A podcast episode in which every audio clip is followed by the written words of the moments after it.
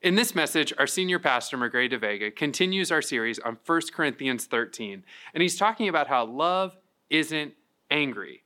Now, we may hear about love and anger in pop culture sometimes. In fact, this is right around May 4th.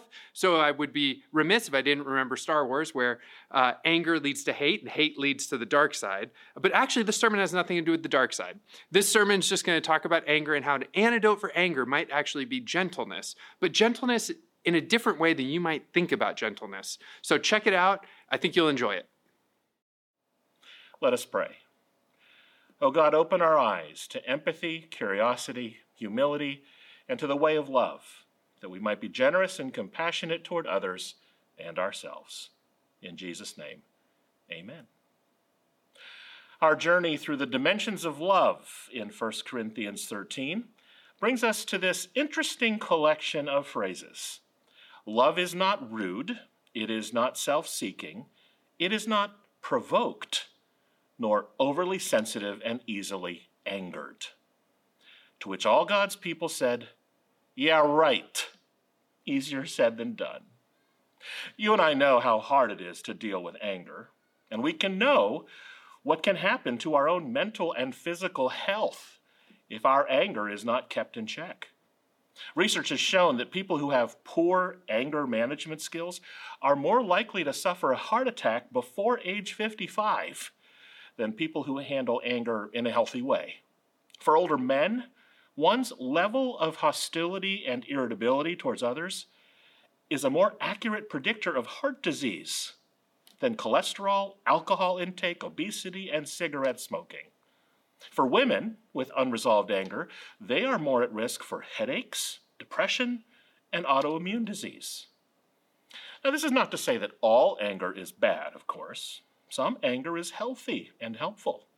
It's important to be angry at injustice and inequality. Anger has also helped us evolve as a species as a survival mechanism and to motivate us to better ourselves and society. But most of the time, in any typical week, anger is both unnecessary and unhelpful. A husband and wife were having a thoughtful conversation one day about their relationship and what they've learned about being married to each other over the years. The husband said, I'm sorry I get so angry at you sometimes. Wife, thank you for saying that. Husband, I don't get it. When I get mad at you, you never fight back. What's your secret? How, how do you control your anger? The wife, after a few seconds' silence. Well, I clean the toilet. Huh, interesting, husband said. So, how does that help? Because it gets your mind off things? Because it gets your hands busy? Because it channels your anger productively? Wife, I use your toothbrush. The kind of anger we're exploring today is not about holy anger at injustice or inequality or a healthy anger that improves us or society. Today, we explore the anger in our relationships. And we will learn how Paul's prescription of gentleness is the antidote for unhealthy anger in our interactions with others. I bet as you think about this past week, you can identify at least one interaction with someone else that sparked some kind of anger within you. Was it with a stranger? Maybe it was the driver who drove recklessly next to you and then blamed you for some reason. Was it a server at the restaurant who was rude to you and then screwed up your order? That happened to me this past week. Uh, was it the guy on social media who posted a comment that really set you off? I could probably do a whole sermon about the virtues and vices of social media. Or maybe your angry interaction was with someone you know, a boss or a coworker who blasted you for no justifiable reason, or a friend with whom you've had a long standing disagreement and it just kind of hit the boiling point.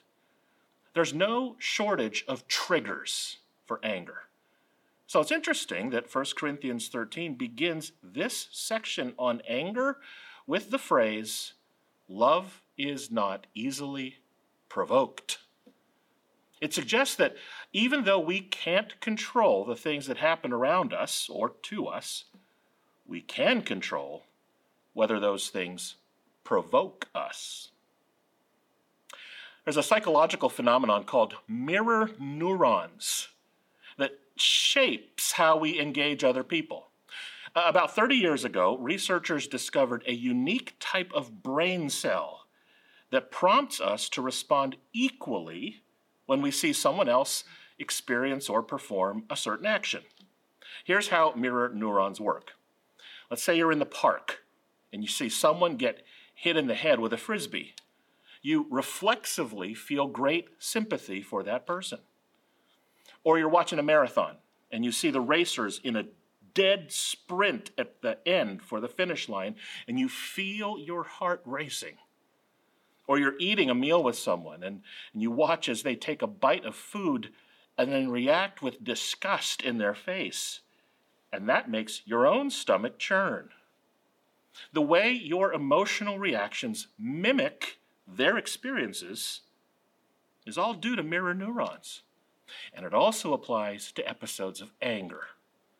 So, in the case of that reckless driver who flips you off, or the rude server, or the cranky boss, or the social media troll, mirror neurons work in those situations too to raise your level of angry response to the same intensity with which someone has come at you.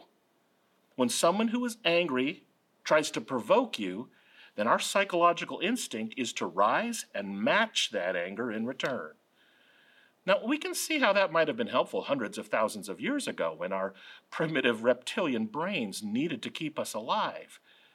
But we know that we have a choice in whether or not to allow those situations to provoke us or not. We have control over whether to allow those mirror neurons to push us into reciprocal actions and responses. And biblically speaking, the antidote to that kind of angry provocation is gentleness. The writer of Proverbs says, A soft answer turns away wrath. Paul says to the Galatians, The fruit of the Spirit is gentleness. And he said to the Ephesians, Don't let the sun go down on your anger.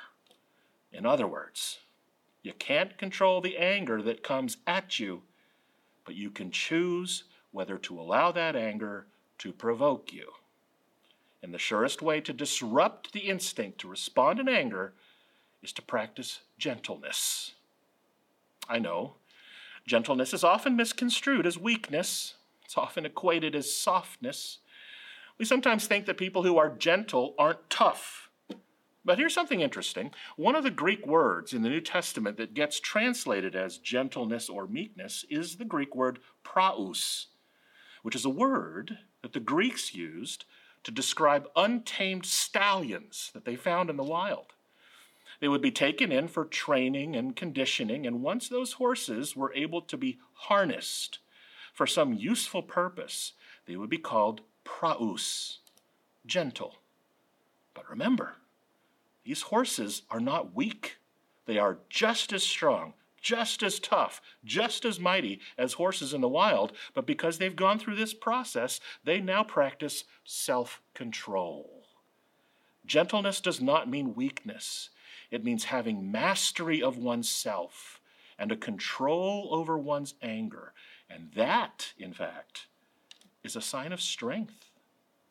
One of the most practical bits of advice on how to practice that kind of gentle self control in the face of an angry situation comes from a book called Canoeing the Mountains by Tod Bolsinger. The principle simply goes like this Be a thermostat, not a thermometer. When you're in a heated situation, our instinctive mirror neuron response is to be a thermometer. Someone raises their volume with you, you match their temperature and raise your voice in response. And then when they fire off accusations, you return with ammunition of your own. And then things continue to escalate as you simply reflect the temperature of the room with your responses, just like a thermometer. Instead, Bolsinger suggests, be a thermostat.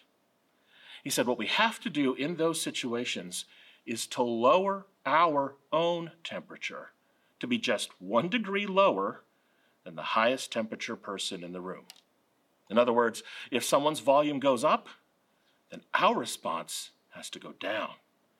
If their inflammatory accusations increase, then our gentleness and our self control need to lower the temperature of that situation. It's a technique that works. I've had to practice it because of other people. And I'll even confess that people have had to practice it because of me. Customer service representatives in cable and cell phone call centers must be trained in it based on firsthand experience. But it works, and it's something that you can be conscious of in the heat of the moment the next time you're in one. The 19th century German evangelist and philanthropist George Mueller wrote a prayer that I will invite us to offer together in a moment to close this sermon. Mueller had been living most of his life as a wayward soul, getting lost in one series of bad choices after another.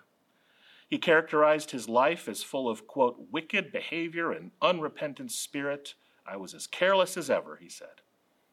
And then God's grace took over. He came to know Jesus and the power of love, and he turned this lost, angry, desperate soul into a marvelous force for good in England. He provided care for over 10,000 orphans, established 117 schools, cared for 120,000 children in his lifetime. This is one of his most famous prayers, one for us to offer today and every day as we seek to live out this gift of love and to practice more gentleness and less unhealthy anger in our relationships with others. I invite you to pray these words with me in unison. Lord, don't let me become bitter. Lord, deliver me from arrogance. Lord, don't let me become cranky. Lord, teach me how to love others. Lord, free me from a critical spirit. Lord, I want a merciful heart. Lord, use me to win others to you. Amen. And God, as we continue in this spirit of prayer, grant us your strength and self control, which can only come by your Spirit at work within us. Help us not to be easily provoked, to not be irritable, and to be more like a thermostat and less like a thermometer in our encounters with others. Teach us gentleness. Remind us of the example of Jesus, who faced his critics and his adversaries with a centered calm. Teach us to love like Jesus, whose resurrection guarantees us new life. In Jesus' name, amen. Thanks so much for watching this message. I do hope that that idea of gentleness not being weakness, but actually being a sign of strength uh, might stick with you throughout this week, or maybe that idea of being a thermostat, but not a thermometer. That's also something to think about. Hey, as you're thinking about this sermon and about this message, uh, check out the reflection questions in the notes below. And if you want to take this deeper, join a small group, or just connect with our church, go to our Next Steps page at hydeparkumc.org slash next steps. Thanks so much, and we'll see you next time.